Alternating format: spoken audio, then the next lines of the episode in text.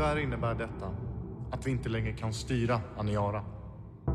När vi passerar en tillräckligt stor himlakropp så kommer vi med hjälp av gravitationen från den kunna vända tillbaka i kurs. Exakt hur lång tid det kan bli frågan om kan jag i nuläget inte besvara.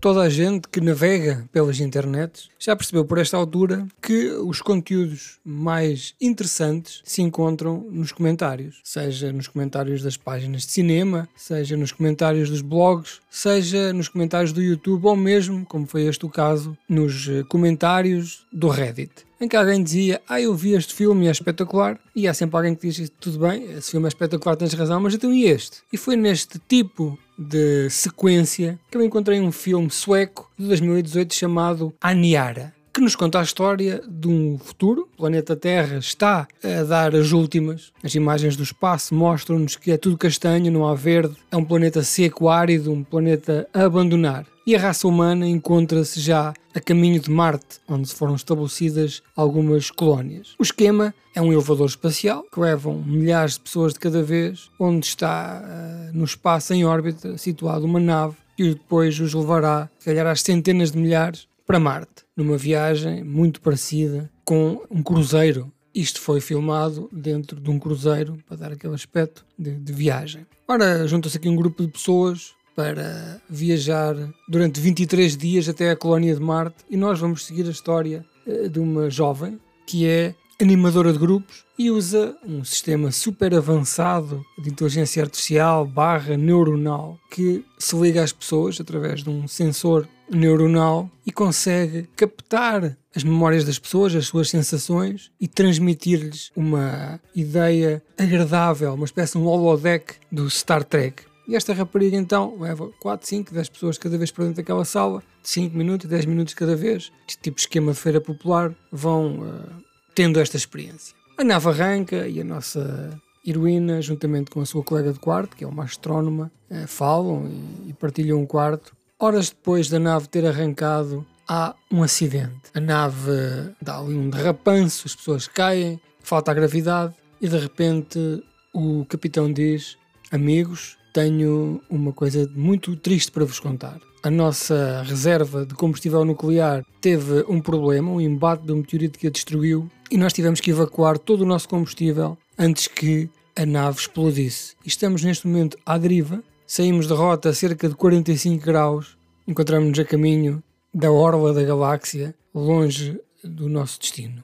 Mas não se preocupem, porque tivemos aqui a ver um plano e assim que encontrarmos um corpo celeste, vamos usá-lo como fisga gravitacional inverter o caminho e chegaremos a Marte. O problema é que em vez de demorar 23 dias, vai demorar 2 anos. Pânico generalizado, gritaria: Oh meu Deus, eu tenho um aniversário, eu tenho que chegar a tempo, eu prometi à minha filha que estaria lá no jantar, eu tenho que daqui imperativamente a 30 dias estar em Marte. Entretanto, a colega da nossa amiga, a tal astrónoma, diz-lhe: Epá, eu não sei o que é que eles estão a falar, porque não há absolutamente nada neste caminho. Nós dirigimos-nos para o vazio. E assim o filme começa. Entretanto, passa um ano, entretanto, passa dois anos, passam três, quatro, cinco, seis, sete, e nesta nave, cada vez mais o desespero toma conta, torna-se numa sociedade inteira totalitarista, tirana, criam-se religiões, criam-se afetos, criam-se sexualidades, uma humanidade diferente.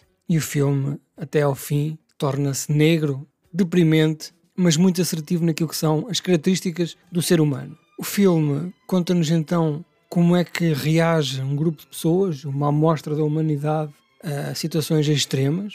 Civilização, como é o caso daquele cruzeiro, mas em simultâneo de tristeza, de desolação. Conseguem passar para cá a sensação daquele desespero, da loucura que é da insanidade de, de estar ali Nota-se muito que o filme é passado num cruzeiro, o orçamento é curto, é, tem os efeitos especiais eh, de CGI, do espaço e das naves, que são perfeitamente banais hoje em dia. Da parte dentro da nave dá sempre a ideia que falta, que falta ali qualquer coisa. Tem esta questão da ficção científica e, e, e novas possibilidades, novas probabilidades. Isto é baseado num poema sueco que fala exatamente deste tipo de desespero apesar de ser uh, ficção científica dura, para quem gosta do tema, chega a, a, um terço, diria eu, ao final do primeiro ato e começa-se a transformar numa, num estudo psicológico do desespero, da isolação, do confinamento, porque os passageiros daquela nave estão completamente isolados, estão encapsulados, estão presos por um tempo indeterminado e este efeito do isolamento é, é muito forte nos passageiros. A questão também da Terra, não é? Do seu final, em que tudo falhou, esta falta de esperança no futuro ambiental do nosso planeta e, e, depois também é aquela moralidade e a natureza humana que é transformada, não é por uma questão de moral nem de justiça, é porque os recursos são poucos e há que tomar decisões que nem sempre são fáceis. Mostra-nos que, de facto, a tecnologia pode nos ajudar, pode nos ajudar no futuro a sobreviver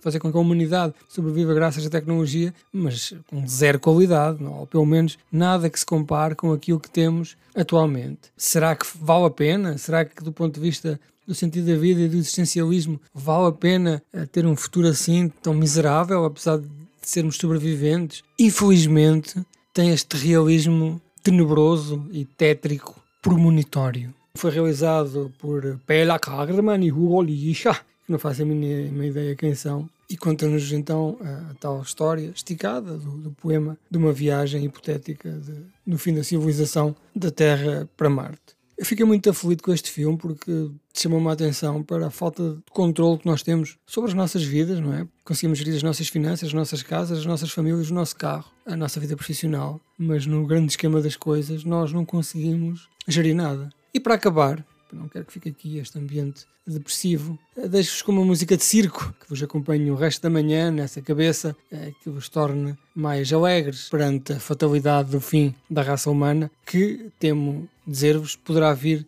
ainda dentro do nosso eh, tempo de vida, ou pelo menos dentro da geração dos nossos filhos ou netos.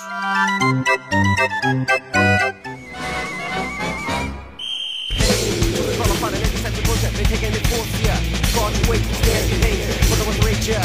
And the pain is staring at the face Don't remind me of the face that will laugh And pull your pants down. And you will laugh at you You're all be pointing the you You're all be fucking with you.